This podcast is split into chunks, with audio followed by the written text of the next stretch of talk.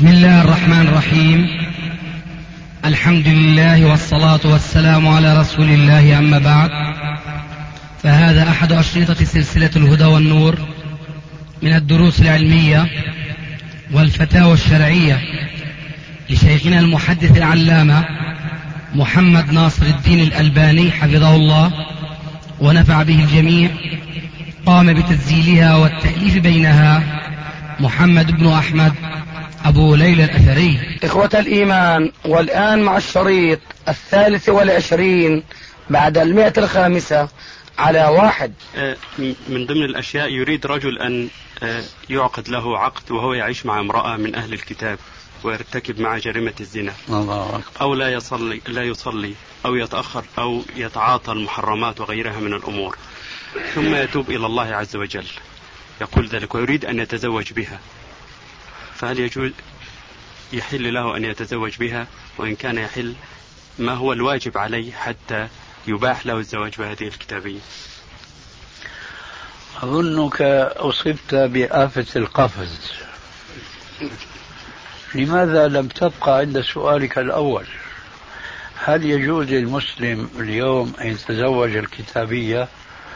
بعد ذلك إن فتح لك الطريق لتقفز قفزة الغزال وتسأل عن ذلك الفاسق الذي كان يعيش مع الكافرة هذه عيشة ال ال شو يسموهم الخل... ال...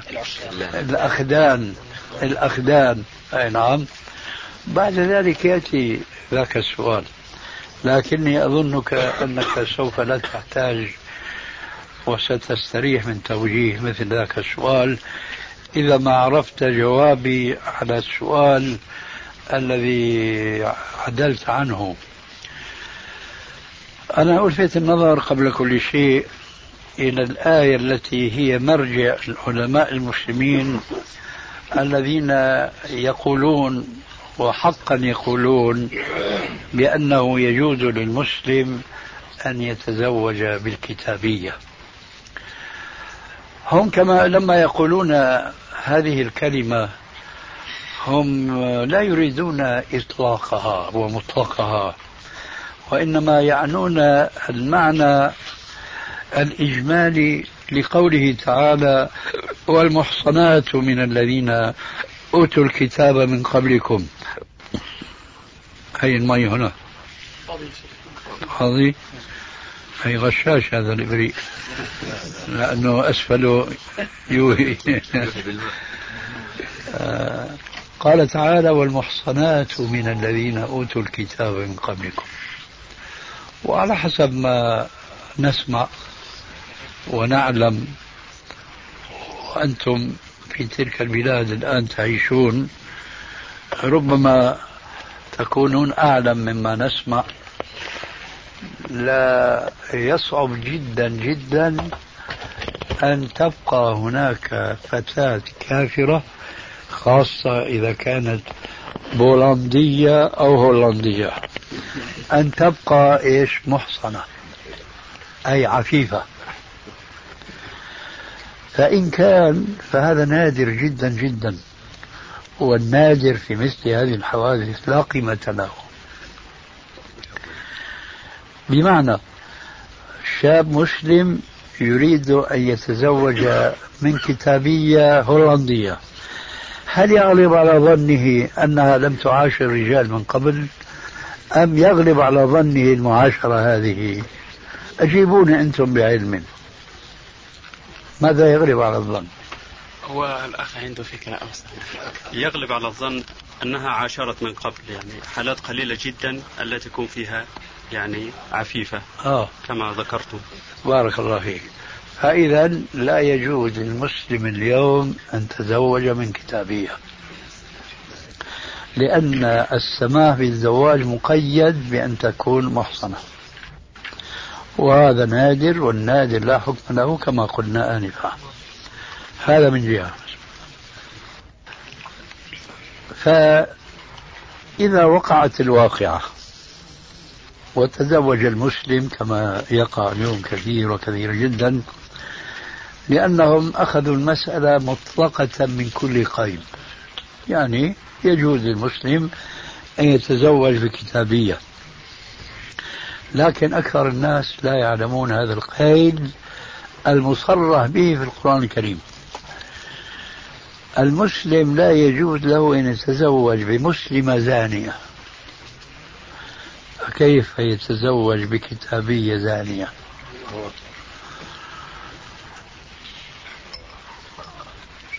لما كنت في سن نحو الثلاثين أو الخامسة والثلاثين تعرفت على ضابط من من ضباط الأتراك القدامى الذين أتيح لهم بسبب الفتوحات الإسلامية التي أوصلتهم إلى بلاد النمسا. فحدثني أنهم لما وصلوا إلى تلك البلاد يعني فتحوها واستوطنوها مدة من الزمن ثم غلبوا على أمرهم ورجعوا القاهرة. الشاهد عرفوا عرفوا أن من عادة تلك البلاد أن القابلة الداية حينما تأخذ الجنين من الوالدة فتنظر إن كانت ابنة فضت بكارتها بإصبعها سلفا لماذا؟ لكي لا يثير مشكلة حينما تبلغ سن الزواج ويتزوجها الشاب فيجدها إيش؟ مفضوطة البكارة لا هي مو لأنها تعاشر الأقدان وإنما لأنها فضت بكارتها من ساعة سقوطها من بطن أمها. إلى هنا وصل يعني ضلال هؤلاء الناس أنك لا تجد بكرا هناك إما لا تجد بكرا فعلا لأنها خالطت الرجال وعاشرتهن بالحرام وإما أن يكون من النادر التي فضت بكارته وقد سقطت من بطن أمها. لهذا لا يجوز للمسلم أن يتزوج الكتابية اليوم لأن الكتابية كانت متمسكة بأخلاق متوارثة. صحيح أنها مشركة بالله كما قال تعالى لقد كفر الذين قالوا إن الله ثالث ثلاثة لكن في عندهم شيء من الشرف في شيء عندهم من الغيرة. هكذا كانوا في الأزمنة الأولى. زمن الجاهلية زمن العرب. ولكن الآن أوروبا خرجت عن دينها ليست فقط في عقيدتها بل وفي سلوكها وفي كل منطلقها في حياتها. ولذلك فلو تزوج المسلم صدفة بامرأة نصرانية أو يهودية وكانت يعني بكرا. لا يجوز للمسلم أن يتزوجها مع تحقق هذا الشرط إن كان يمكن التحقق منه. أنا أظن هذا يمكن التحقق منه لكن لا يمكن التحقق منه. لأنه ربما تكون مفضوضة البكارة ثم يشهد الطبيب بأنها بكر. الشاهد. نعم أبو مالك سلم عليك عليك وعليه السلام. وين ما بده يجي؟ التليفون لا والله بس. آه خير. عليك وعليه السلام. الشاهد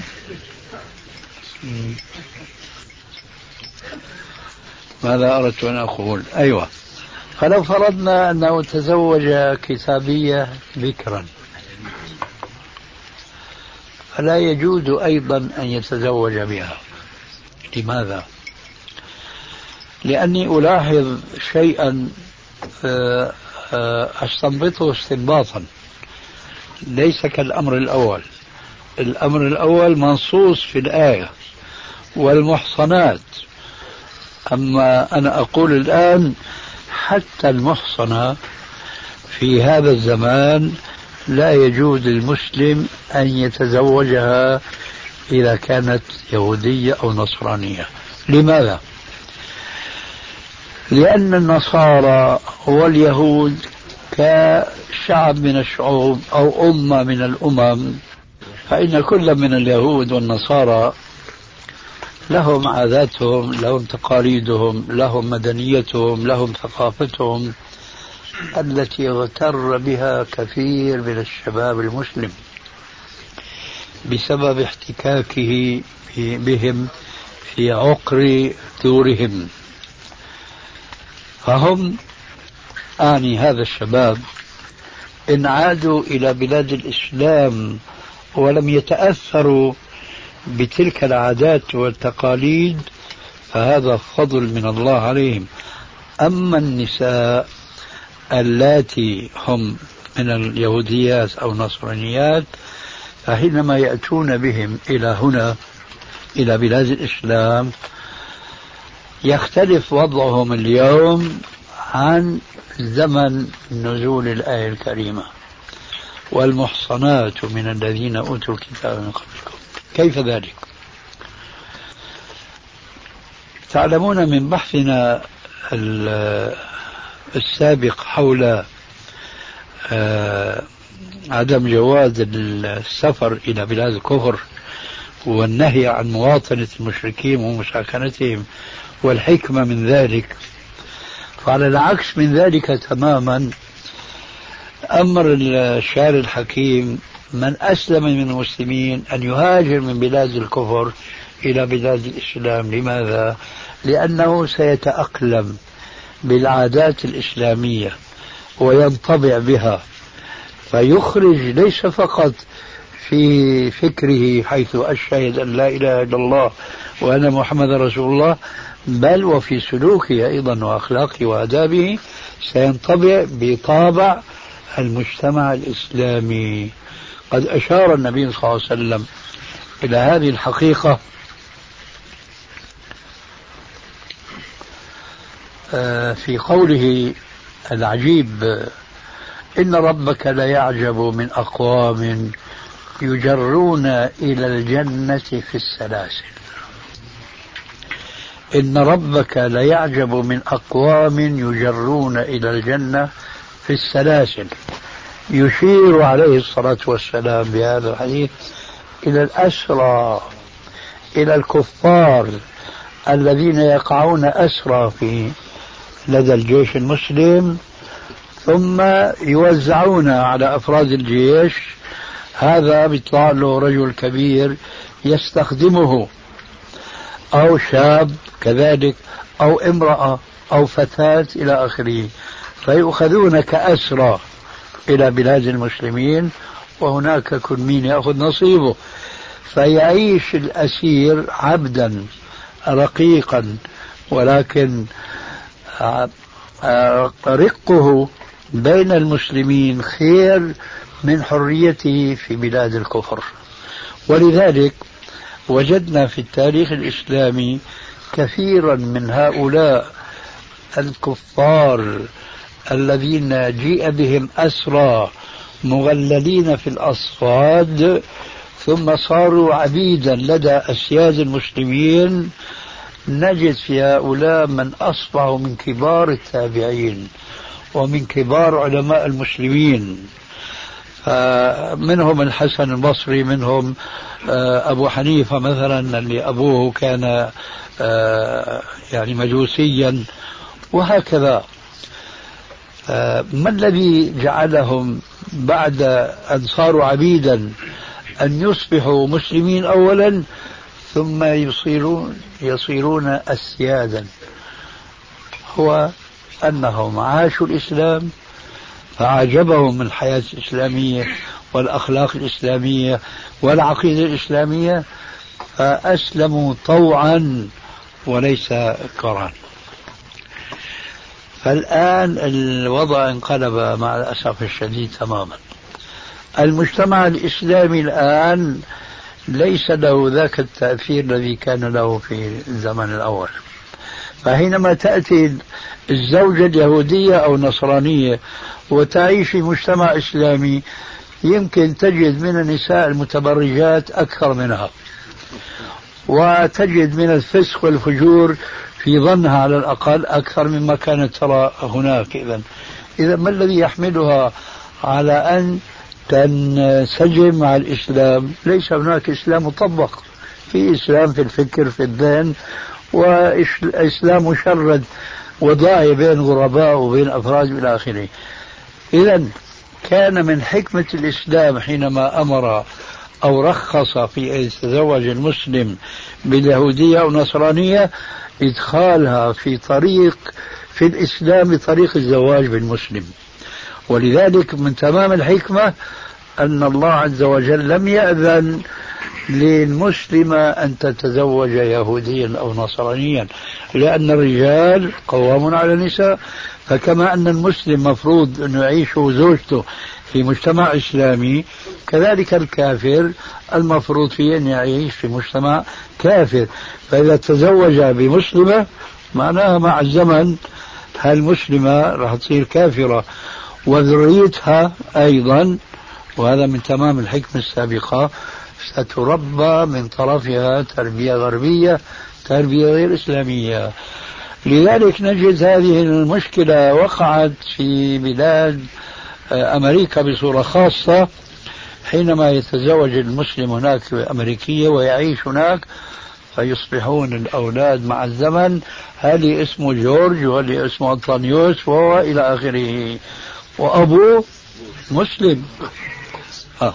لذلك لا يجوز للمسلم أن يتزوج بالنصرانية لسببين اثنين. السبب الأول أن المحصنات مفقودات كما شرحنا والسبب الثاني أنها ستربي أولادها على المنهج الغربي ولا يستطيع الرجل أن يضع دأبه ودأب تربية الأولاد على الطريقة الإسلامية.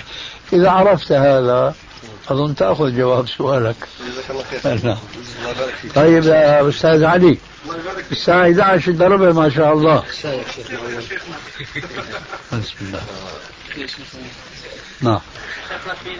في نقطة أخرى نظام نظام في بلاد الكفر الأولاد تبع للمرأة. صح. فالمرأة إذا ارتدت أو تخلت عن زوجها ما يستطيع أن يحصل سيبقى الولد هناك. نعم. هذا وقع. نعم هذا صحيح. نعم. في قضايا حدثت. ولكن نريد يعني أن نعرف يعني حكم الشرع فيها وهو أن واحد مثلا جنسيته مغربي مصري آه، زنى بهولندية أو بواحدة يعني من بني جنسه يعني ممكن عربية هناك. بعدما تبين حملها يريد أن يتزوج بها وأن يعقد عليها. فما هو حكم الإسلام في هذا الولد؟ وهل يلحق به أم لا؟ لا يلحق به. هذا ابن زنا. لا يلحق به. وأن يتزوجها أيضا لا يجوز. لأن الزاني لا لا ينكح إلا زانية أو مشركة. والعكس بالعكس. في صورة هناك نادرة والله أعلم هل هذه تكون حقيقة أم تكون واجهة. إذا تاب الإثنان توبة نصوحة وأناب إلى الله عز وجل وحقيقة أراد أحدهما أن يتزوج بالآخر ليس لتبرير أثر الزنا السابق وهو الولد لا وإنما كما يتزوج الرجل أي امرأة لكي يحصن نفسه. أما إن كان المقصود هو ستر الفاحشة التي وقعوا فيها وتسجيل ولد الزنا باسمهما فهذا أشد من الزنا. واضح الجواب؟ نعم. عندنا في إحدى المدن الهولندية جماعة جاءوا بفكرة وهذه الفكرة حسب رأيي أن منبعها من مصر وهي تكفير الهجرة. تكفير والهجرة نعم. هذه وصلت إلى بلاد الجزائر. ففي إحدى المدن الهولندية في جماعة لا يصلون في المساجد ويكفرون يعني غيرهم من من الإخوة كذلك السلفيين الذين يقولون بأنهم يعني يصلون خلف هذا الإمام لأنه مبتدع ولأنه كذا ولأنه كذا. فهم الآن قالوا أنهم إذا سمعوا إذا سمعوا فتوى يعني تجيز لهم يعني مثلا أن يصلوا في هذه المساجد التي هي نفس الصورة أو نفس المساجد في البلاد الإسلامية. يعني نفس الأئمة جاءوا إلى إلى هولندا واشتروا مساجد يعني الحمد لله الجالية الإسلامية وجابوا إمام ويعطى له راتب. فما في فرق بين هذا الإمام اللي مثلا في المغرب أو في الجزائر أو في مصر وهذا الإمام في هولندا؟ وهم يقولون نحن لا نصلي خلف هذا خلف هذا الإمام. فذهبت عندهم مرة فقلت لهم يعني ناقشتهم شوية فقالوا لي في الأخير إن اعتزالنا لهذه المساجد هو تعبير منا على عدم الرضا بهذا بهذه البدع وهذه المنكرات الموجودة في هذه المساجد على حد تعبيرهم. فهل يجوز لهم يعني مثلا أن يبقوا على حالة على حالتهم تلك أم يصلوا يعني كسائر الناس؟ مشكلة هؤلاء يا أخي آه، أخطر بكثير من الصورة التي ذكرتها وهي أنهم يعني لا يصلون في مساجد المسلمين. وراء امتناعهم من الصلاة في هذه المساجد ليس لأنه فيها مثلا أئمة غير مخلصين في الصلاة وإنما يؤمون الناس مقابل راتب أو أن في هذه المساجد كثير من البدع والحوادث ليست هذه المشكلة. المشكلة أن هؤلاء هم عندهم كفار لأنهم أولا في البلاد الإسلامية فضلا عن بلاد هولندا وبولندا وأمثالها. آه وفضلا حتى المسلمين الذين يعيشون في بلاد الإسلام كهذه بلاد وغيرها. فضلا عن المسلمين الذين يعيشون هناك في بلاد الكفر. المسلمون الذين يستوطنون بلاد الإسلام هؤلاء كفار عندهم. وهم يسلسلون الكفر من الحاكم إلى المحكوم. ويطبقون قوله تعالى ومن لم يحكم بما أنزل الله فأولئك هم الكافرون. على كل حكام الدول الإسلامية. لا يفرقون بين أحد منهم. ثم يسلسلون القضية إلى خادم المسجد. وليس فقط إلى, المو... إلى الإمام ولا المؤذن بل ولا خادم المسجد. لماذا؟ لأن هؤلاء يعينون الحاكم ويرضون بحكمه فيسلسلون الكفر الذي بدأوا بالحاكم إلى أصغر محكوم. فكل هؤلاء كفار ولذلك هم يمتنعون من الصلاة لهذا السبب. وليس لأنه في بدع وفي أمور أو ما في إخلاص أو ما شابه ذلك. وهذه شنشنة نعرفها من أخزم.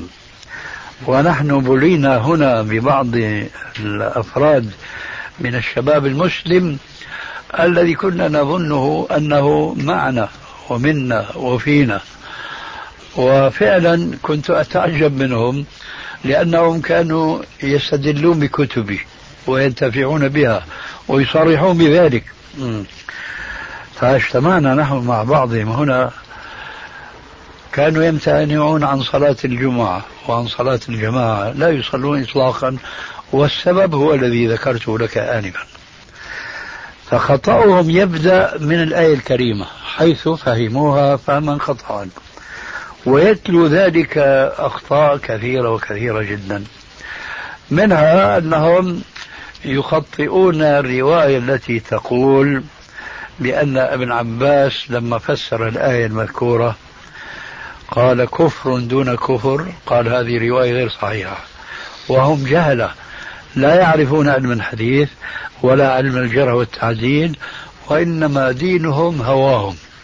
كالخوارج الأولين تماما فما أعجبهم فهو دينهم وما لم يعجبهم فهم يرفضونه وينبذونها نبذ النواة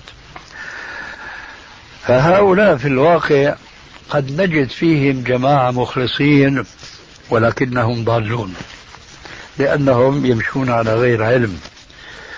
فهم بحاجة إلى علماء يقفون لهم بالمرصاد ولهذا فمجادلتهم يجب أن تبدأ من تكفيرهم للمسلمين. وهم كما قلت لك أهل أهواء يأخذون من كل نص ما يشتهون. ربنا يقول ومن لم يحكم بما أنزل الله فأولئك هم الكافرون. يأخذونها بظاهرها. أولا لا ينظرون إلى من سيقت الآية وهم اليهود. حيث كان اليهود قسمان. قسم له السلطة على القسم الآخر. ويأخذون منهم إتاوة أو ضريبة أو ما شابه ذلك. فلما بعث الله محمدا صلى الله عليه وآله وسلم ووجدوا فيه الصدق والحكم بالحق ولكنهم جحدوه حسدا وبغيا من عند أنفسهم وكما قال رب العالمين في القرآن الكريم يعرفونه كما يعرفون أبناءهم. مع ذلك قالت الطائفة الدون منهم نحن نتحاكم آه، إلى محمد. إنه هذا الذي يأخذونه منا الطائفه الكبرى والعليا عندهم. هل يحق لهم ذلك؟ فإن أجابكم بما يوافقكم فخذوا به. وإلا فارفضوه. فأنزل الله عز وجل هذه الآية أنهم يريدون أن يأخذوا من حكم محمد وهم كفار به. فأولا الآية تعني من لا يؤمن بالإسلام ولا تعني من يؤمن بالإسلام ولكنه يقصر في تطبيق جانب من جوانب الإسلام. آه هذا أولا. ثانيا هم لا يعلمون حقيقة لغوية وشرعية. أنا الكفر درجات. فمثلا قوله عليه الصلاة والسلام سباب المسلم فسوق وقتاله كفر. إذا قتال المسلم كفر. هل هو الكفر الذي عناه رب العالمين في الآية السابقة؟ ومن لم يحكم بما أنزل الله فأولئك كافرون الجواب لا. كذلك قوله عليه السلام في الحديث الذي يرويه الإمام البخاري في صحيح من رواية جرير بن عبد الله البجلي أن النبي صلى الله عليه وسلم خطب في حجة الوداع وقال لجرير استنصت لي الناس سكتهم حتى يسمع ما أقول. فخطب فيهم عليه الصلاة والسلام وقال لهم لا ترجعوا بعدي كفارا يضرب بعضكم رقاب بعض. كفارا. يضرب بعضكم رقاب بعض. كفارا بمعنى خارجين عن الملة لا تفعلون فعل الكفار يضرب بعضكم رقاب بعض.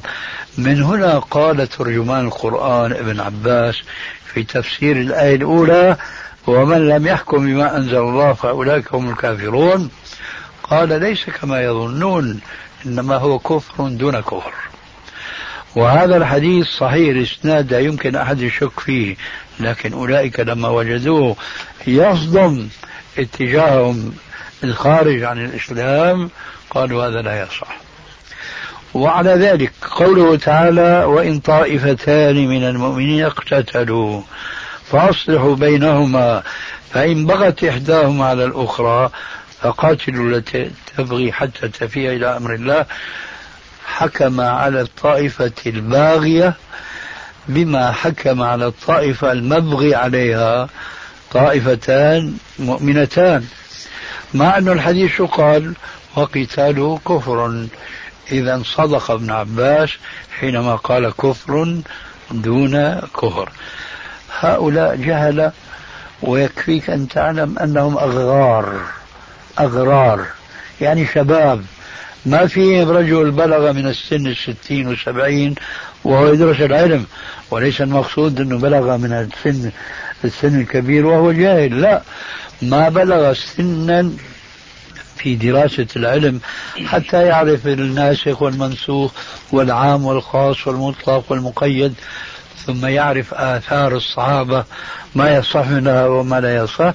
ختاما أقول هؤلاء الناس خرجوا عن نصوص من الآيات الكريمة منها وبهذا النص أختم هذه الجلسة إن شاء الله فإن الساعة الآن حادية عشر.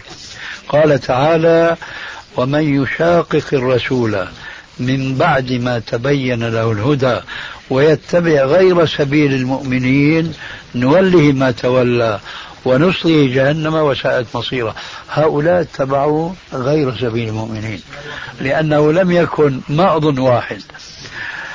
هؤلاء اتبعوا غير سبيل المؤمنين لأن مضى على المسلمين أربعة عشر قرنا وجد فيهم الخوارج والمعتزلة والمرجئة مع ذلك المسلمون حتى الأوائل علي بن أبي طالب وغيره آه، قال عن الخوارج أكفار هم؟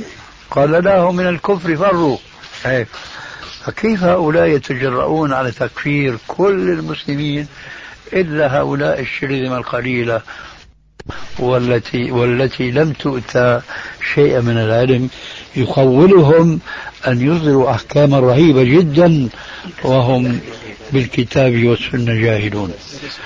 أرجوكم الآن. لما في أسئلة بس نريد نقول لك في قضايا أخرى لا زالت عندنا. معليش. تتصل معي في الهاتف إن شاء الله. سؤال هون صغير بس صغير الله يهديك. تضمن يكون الأخير. إن شاء الله أضمن. أنا عندي الأخير يا شيخ. لا لا ما عندي بعد الأخير. يلا السلام عليكم. طيب إذا كان حدا له سؤال نغتنم فرصة. نكمل حق أمس بالنسبة لهولندا آه تفضل. بسم الله الرحمن الرحيم. الصلاة والسلام على مولانا رسول الله وعلى آله وصحبه وسلم تسليما كثيرا. في نقطة بالنسبة لحكم الإقامة بالنسبة للمسلمين في بلاد الغرب آه، نريد يعني أن نقول لك بأن عدد المسلمين في هولندا آه، من مختلف الجنسيات مصريين ومغاربة وأتراك وسورينام وأندونيسيين قرابة المليون نسمة. ووجود بعض الإخوة الدعاة هناك للحفاظ على هؤلاء وصيانتهم من مما يخطط له الأعداء. فعامة آه، الناس جاءوا عبارة عن عمال في المصانع وبعض طلاب العلم. والتحق بعض الإخوة الدعاة هناك بعدما عرفوا الخطر الذي يحدق بإخوانهم هناك من العمال فشرعوا في آه، تقويم المناهج التي تقدم للأطفال في المدارس وإعطاء دروس وخطب الجمعة في بعض المراكز الإسلامية. فهل هذا كذلك نراه من المسوغات التي تسوغ للإخوة البقاء هناك مع العلم أن أن بعضهم قد هاجر ما أقول قد هاجر قد ذهب إلى هذه البلاد من أجل العمل آه، في بداية الستينات. ومجموع المسلمين في أوروبا قد يتراوح من 15 إلى 17 مليون. ف يعني هل من مخرج في هذه القضية؟ أظن أن الجواب مثل هذا السؤال سبق ذكره أمس نعم. حينما قلت بعد أن بينت أن الأصل عدم جواز إقامة المسلمين في بلاد الكفر للأسباب والأحاديث التي ذكرتها أمس ولعلك على ذكر من ذلك فذكرت استثناء وهو إذا كان هناك طائفة من أهل العلم والمعرفة بأحكام الشريعة ويقومون بتوجيه هؤلاء المسلمين والمحافظة على عقائدهم وعلى آه، أحكام شريعتهم وأخلاقهم فيجوز وإلا فلا. هذا كان في الأمس. هذا هو جواب عن هذا السؤال بالذات. نعم. آه نرجع إلى قضية لقضية أخرى سألتك عنها وكان هو آخر سؤال. آه. واستمعت للشريط وراجعته فبقي جزء من السؤال يعني لم تجب عنه. وهو, وهو عندما قلت لك أن مجموعة من إخواننا في إحدى المدن الهولندية يهجرون المساجد وهم ينتظرون فتوى منك يعني إذا آه، قلت لهم بالجواز فهم إن شاء الله سيكونون على أتم استعداد للذهاب إلى المساجد. بحجج كما ذكرت لك أنهم مبتدعة وأنه بعض وأن بعض الأئمة يحرقون لحاهم ويسبلون ثيابهم إلى غير ذلك. يعني هذا السؤال ليس له علاقة بجماعة التكفير والهجرة؟ هم يعني كأنهم يعني آه، تخلوا عن بعض الأفكار لكن لا زالت بعض الرواتب. ولكن من بينها هجر المساجد وعدم الصلاة فيها وإقامة الجمعة. إن كان هؤلاء الذين هجروا المساجد من جماعة الهجرة والتكفير فقد سبق الجواب أما إن كانوا وعليكم السلام وبركاته. وعليكم السلام. أما إن كانوا من جماعة آخرين يعني لم يتأثروا بأفكار جماعة الهجرة والتكفير فمثل هؤلاء منتشرون في العالم الإسلامي بكثرة حيث يرون أن أن الصلاة وراء بعض المخالفين أو المبتدعين أو نحو ذلك لا تصح. هذا فيما نعتقد غلو في الشرع ليس له أصل. أه لا أدري إذا كنت ذكرت في تلك الجلسة أو في غيرها بعض النصوص الشرعية التي منها قوله عليه الصلاة والسلام في حق الأئمة يصلون بكم فإن أصابوا فلكم ولهم وإن أخطأوا فلكم وعليهم هل تذكر ذكرنا مثل هذا الحديث؟ ما ذكرنا. إذا هذا هو الجواب. أي لا يجوز لأي مسلم أن يتخلف عن الصلاة في مسجد من المساجد ما دام أن هذا المسجد يصلي فيه إمام مسلم ولو كان في يوجد في فكره أو عقيدته أو في سلوكه وأخلاقه شيء من الانحراف عن بعض الأحكام الشرعية. فالإسلام يأمر كما نعلم جميعا ودائما وأبدا بالإجتماع والتوحد والابتعاد عن أسباب التفرق. حتى وصل الأمر به عليه الصلاة والسلام إلى أن يقول مثل هذا الحديث الصريح في دلالة على صحة صلاة المقتدي وراء الإمام ولو كان هذا الإمام مقصرا في بعض النواحي حيث قال صلى الله عليه وآله وسلم كما في صحيح البخاري من حديث أبي هريرة رضي الله تعالى عنه قال قال رسول الله صلى الله عليه وآله وسلم يصلون بكم فإن أصابوا فلكم ولهم وإن أخطأوا فلكم عليهم. فنحن إن كان لنا آه، رأي أو أمر أو نصيحة نوجهها إلى أولئك الناس الذين ذكرتهم فنحن نأمرهم بأمر الرسول صلى الله عليه وآله وسلم الذي قال في حق الأئمة ما سمعت آنفا يصلون بكم فإن أصابوا فلكم ولهم وإن أخطأوا فلكم وعليهم. هذا هو الجواب. وإياك إن شاء الله.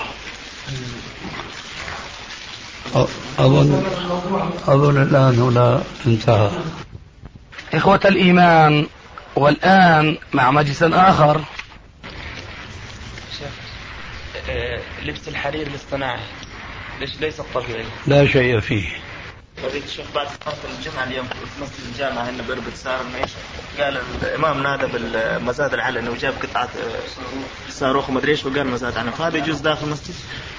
لا ما يجوز الله يهديهم الجماعة يبتدعون كل يوم بدعة ويحسبون أنهم يحسنون صنعا.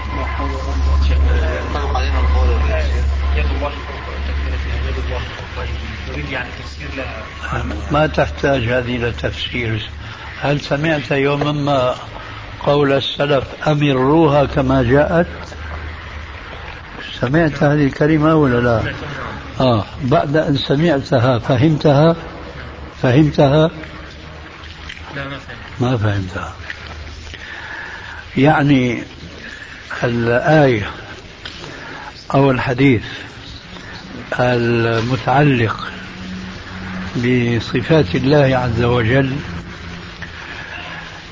يؤخذ منها المعنى الظاهر دون تكييف ودون تعطيل دون تكييف تشبيه ودون تأويل اللي هو أخو التعطيل وإذا عرفت بأن الله عز وجل كما قال عبد الله بن المبارك إمام أو أحد أئمة الإمام أحمد إمام السنة الله تبارك وتعالى فوق عرشه بذاته. وهو معهم الله تبارك وتعالى فوق عرشه بذاته بائن من خلقه وهو معهم بعلمه. تحفظ هذه العبارة الجوهرية عن الإمام ابن المبارك عبد الله بن المبارك. يقول الله تبارك وتعالى فوق عرشه بذاته. بائن من خلقه وهو معهم بعلمه. ثلاث فقرات جمعت عقيدة التوحيد فيما يتعلق بعلو الله عز وجل على خلقه. فإذا علمت أن الله عز وجل فوق عرشه بذاته عرشه أليس فوق مخلوقاته؟ فإذا كان هو فوق عرشه وله الصفات الحسنى والأسماء العليا ألا تكون يده فوق خلقه؟ إذا عن ماذا تسأل؟ عن المعنى الظاهر هو يعني حضرتك قلت وأنا ماذا قدمت لك؟ المعنى الظاهر. المعنى الظاهر. لكن نحن نريد أن نعرف شيء عن وضع بلادكم. ما فعل الله بها. مصر ارتيريا طبعا أكثرها بيد الثوار ولكن الثوار اتجاههم صليبي يقودون المعركة. وفي العام الماضي ظهرت حركة الجهاد الاريتري والآن إن شاء الله تخطو خطوات جيدة على إن. درب الجهاد الأفغاني. إن شاء الله. ولا حول ولا قوة إلا بالله. آه، سؤالي يا شيخ يعني أحيانا نسمع الإمام يقول اللهم انتقم لنا. آه، هل ورد من أسماء الله وصفاته إنه المنتقم؟ حتى يقول يدعو- يقول انتقم لنا من كذا. لا هو آه، ليس من الضروري أن يكون من أسمائه المنتقم. حتى يجوز لنا أن نقول انتقم. يعني لو قلنا يا رب آه، اقتل أعداءنا. هذا ما يحتاج إلى أن نقول هل من أسماء الله عز وجل القتال؟ لا لأن هذا ليس وصفا ليس اسما اسم علم. واضح؟ يعني هل يعني الرجل ينتقم ام يأخذ يعني؟ ما في مانع ينتقم ممن؟ من الظالمين ومن الكافرين. طيب والله والله عزيز ذو انتقام. ها صفة. الصفه لكن ليس من أسماء المنتقم. ليش ما شاء الله ها لا يكون الجماعة ما بلغوهم يا أبو العبد. والله شيخ هو أول مرة التلفون يرن يعطيك العافية. طيب نعم. شيخي يزيدون في الدعاء بسيف نقمتك أو نقمتك. كيف؟ اللهم انتقم لنا بسيف نقمتك. ما سمعت بيت؟ بسيف بسيف نقمتك. بسيف نقمتك. نعم. يا أخي الكلام في اللغة العربية واسع. ما لم يخالف شرعا فما في منه مانع. هذا كلام يسموه مجازي مش حقيقي. الله ما عنده سيف. ولذلك أضاف السيف للنقمة. هو تعبير عربي مستثار عربية. يعني برنامج طيب يعني بالنسبة لعلم المصطلح الحديث يعني يرشدنا فيه بعلم الرجال كيف نبدأ بالكتب يعني للمبتدئ لسه يعني وعايز يخوض في هذا العلم يعني. يا أخي البرامج وضع البرامج هذه لها رجال متخصصين في وضع برامج أي علم من العلوم. لكن نحن ننصح المبتدئين في علم الحديث فيما يتعلق بالمصطلح أن يعنوا بدراسة الباعث الحديث شرح اختصار علوم الحديث. اختصار علوم الحديث للحافظ ابن كثير الدمشقي والباعث الحثيث للشيخ أحمد القاضي المصري. فإذا درس هذا الكتاب واستوعبه وفهمه فيشغل نفسه بدراسة بعض كتب الرجال ومن أهمها في هذه الخطبة الأولى كتاب ميزان الاعتدال في نقد الرجال. وإذا استطاع أن يضم إليه تمام هذا الكتاب المسمى بلسان الميزان يكون شيئا نافعا.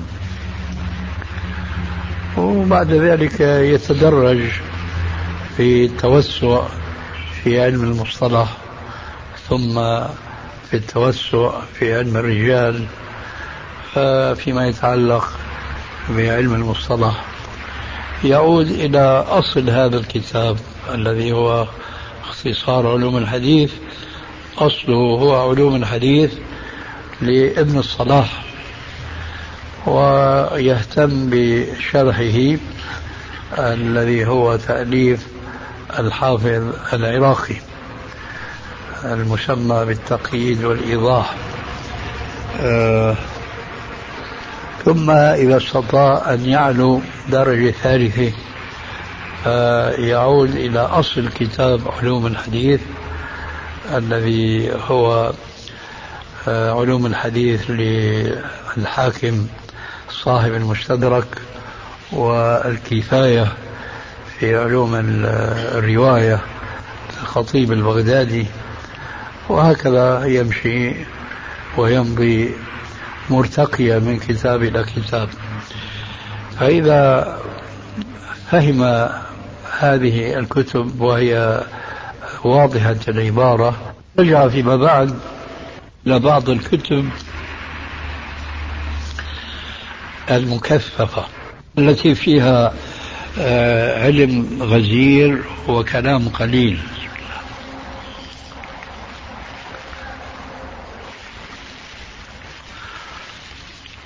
الحمد لله. مثلا النخبة لابن حجر العسقلاني والأحسن أن يرجع إلى شرحها شرح النخبة لأن المتن النخبة جدا مكثف ومختصر ويحتاج إلى عالم مبرز وقوي في علم المصطلح. أما الشرح فهو أيسر إن شاء الله. يعني نقطة الفكر بعد عند حضرتك تفضلت اي نعم نعم نعم. طيب بالنسبة للعلل بقى كتب العلل. آه علل الرازي اللي هو مجلد هو أوسع كتاب في هذا بعد كتاب يا الله. بعد كتاب علل الدار قطني. لكن هذا الكتاب لم يطبع بعد بكامله. طبع منه حتى الآن ستة أجزاء أو سبعة وصلني إلى الجزء السابع. فهذول الكتب كتاب العلل لأبي حاتم الرازي والعلل للدار قطني وهو أوسعها وأنفعها لكنه ما تم بعده. والكتب الأخرى هي مختصرة جدا علل ابن المديني ونحوه. نعم. البخاري ملوش كتاب في العلل؟ ما عرفنا ذلك. كيف؟ تلفية السيوطي ما تناسب أحسن متن شيخ محفظه يعني عفوا شو السيوطي إيش بو؟ ألفية السيوطي ألفية السيوطي شو بها؟ ما تناسب يعني المبتدئين ألفية يا أخي الألفيات تبع الغاز نعم هي بتفيد من درس المصطلح على نحو النمط الذي ذكرته آنفا نعم. بعد هذه الدراسة يستطيع أن يستفيد من ألفية السيوطي وألفية العراقي ونحو ذلك. أما إذا رأسا بده يأخذ العلم من الألفيات هذه صعب جدا. ذلك بيخش على التخريج والفصل بالنسبة بعد هذا العلم. إذا جمع بين معرفتي بالمصطلح ومعرفتي بتراجم الرجال هو كذلك كما قلت يدخل إلى علم التخريج. كيف دخوله يعني في التخريج؟ أحسن كتاب أو كيف يبدأ؟ ما في أحسن كتاب أي كتاب لكن يشترط بالنسبة للمبتدئ يكون إسناده آه، قليل الرجال أو بالتعبير الاصطلاحي أن يكون المؤلف عالي الإسناد. يعني كلما كان قريبا من عهد النبوة والرسالة بيكون الرواة والوسطاء بينه وبين الرسول عليه السلام أقل. وكلما كان متأخرا كلما كان الوسطاء أكثر. وهذا بيفرق كثيرا وكثيرا جدا بالنسبة للمبتدئين لأنهم إن أرادوا أن يخرجوا أو يخرجوا كتابا لبعض المتأخرين فسوف يعجزون عن الوقوف على تراجم كثير من رجال الإسناد. لأنه كل ما تأخر الزمن كلما قلت العناية بترجمة الرواة وكلما تقدم كلما يعني اهتم العلماء بمعرفتهم ومعرفة حياتهم وأحوالهم شيخنا الجملة مش لينا الأولى يعني حكاية يعجزون عن كذا يعني محتاجة تفصيل شوية كيف؟ يعني محتاجة تفصيل بالنسبة يعني يعجزون لمعرفة المتأخرين إسناد المتأخرين بمعرفتهم بالمتقدمين المتقدمين بالنسبة للرسول صلى الله عليه وسلم يعني كيف يعني؟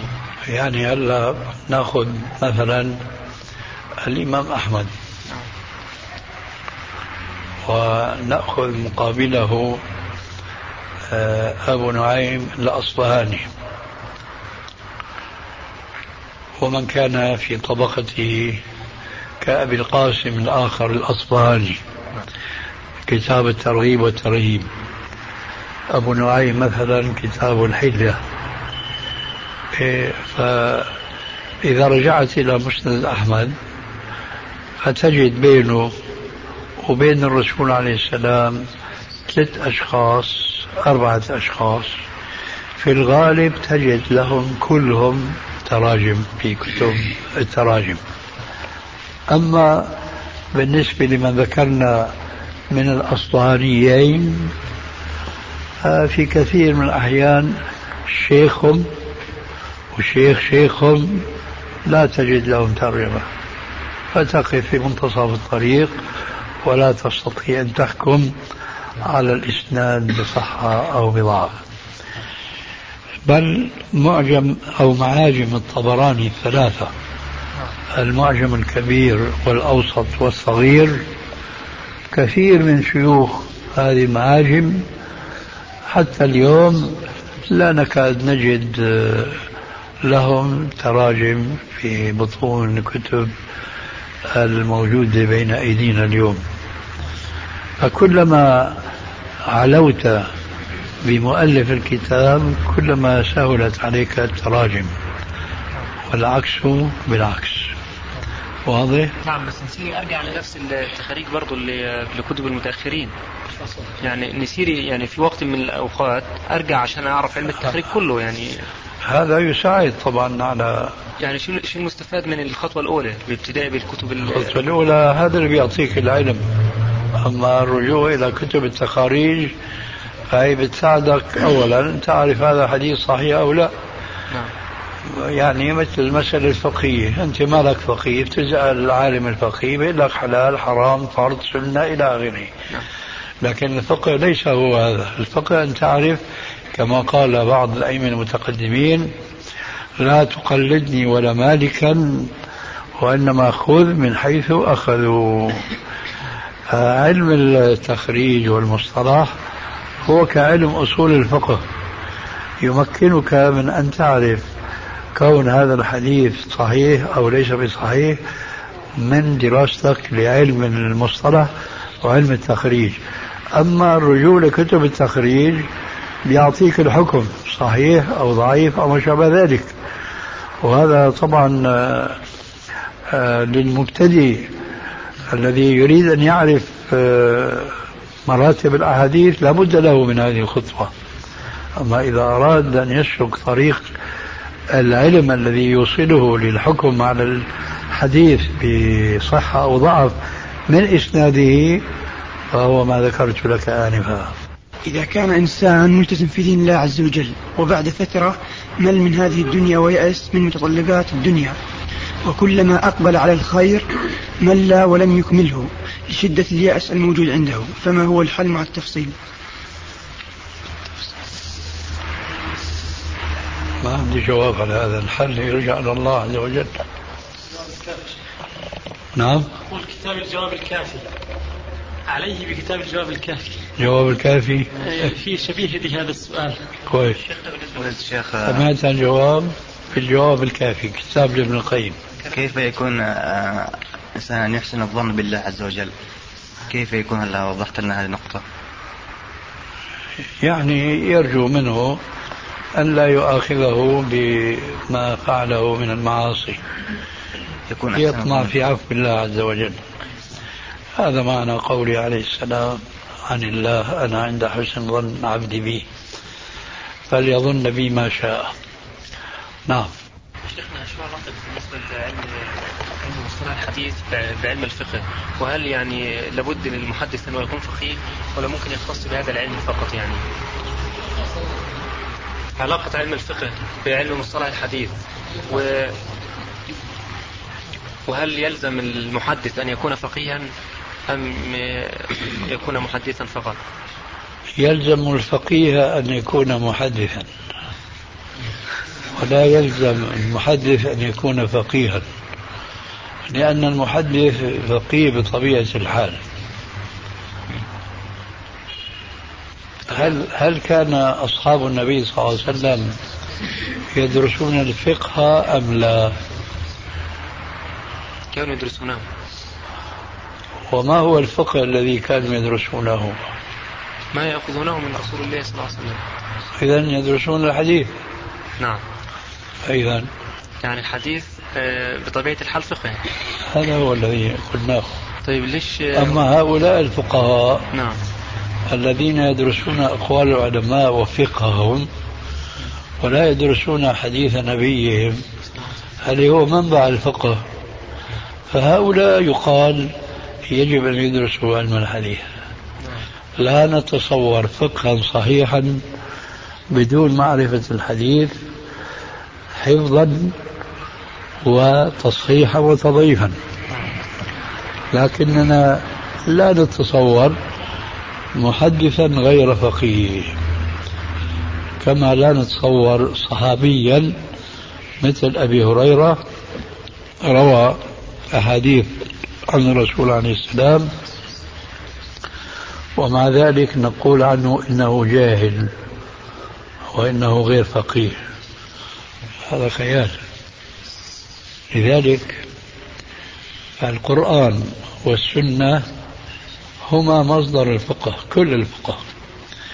أما الفقه المعتاد اليوم فهو فقه العلماء وليس فقه الكتاب والسنة. بعضه موجود في الكتاب والسنة وبعضه عبارة عن آراء واجتهادات أصحابها مأجورون لكن في الكثير منها آه، خالفوا الحديث لأنهم ما أحاطوا به علما. أنا الآن القاعدة هذه تؤلمني فأنتقل إلى سيارتي. ولعلنا نحاول بقى خطوة أولى أخرى لنعرف إيش أصاب الجماعة في هذا التأخر.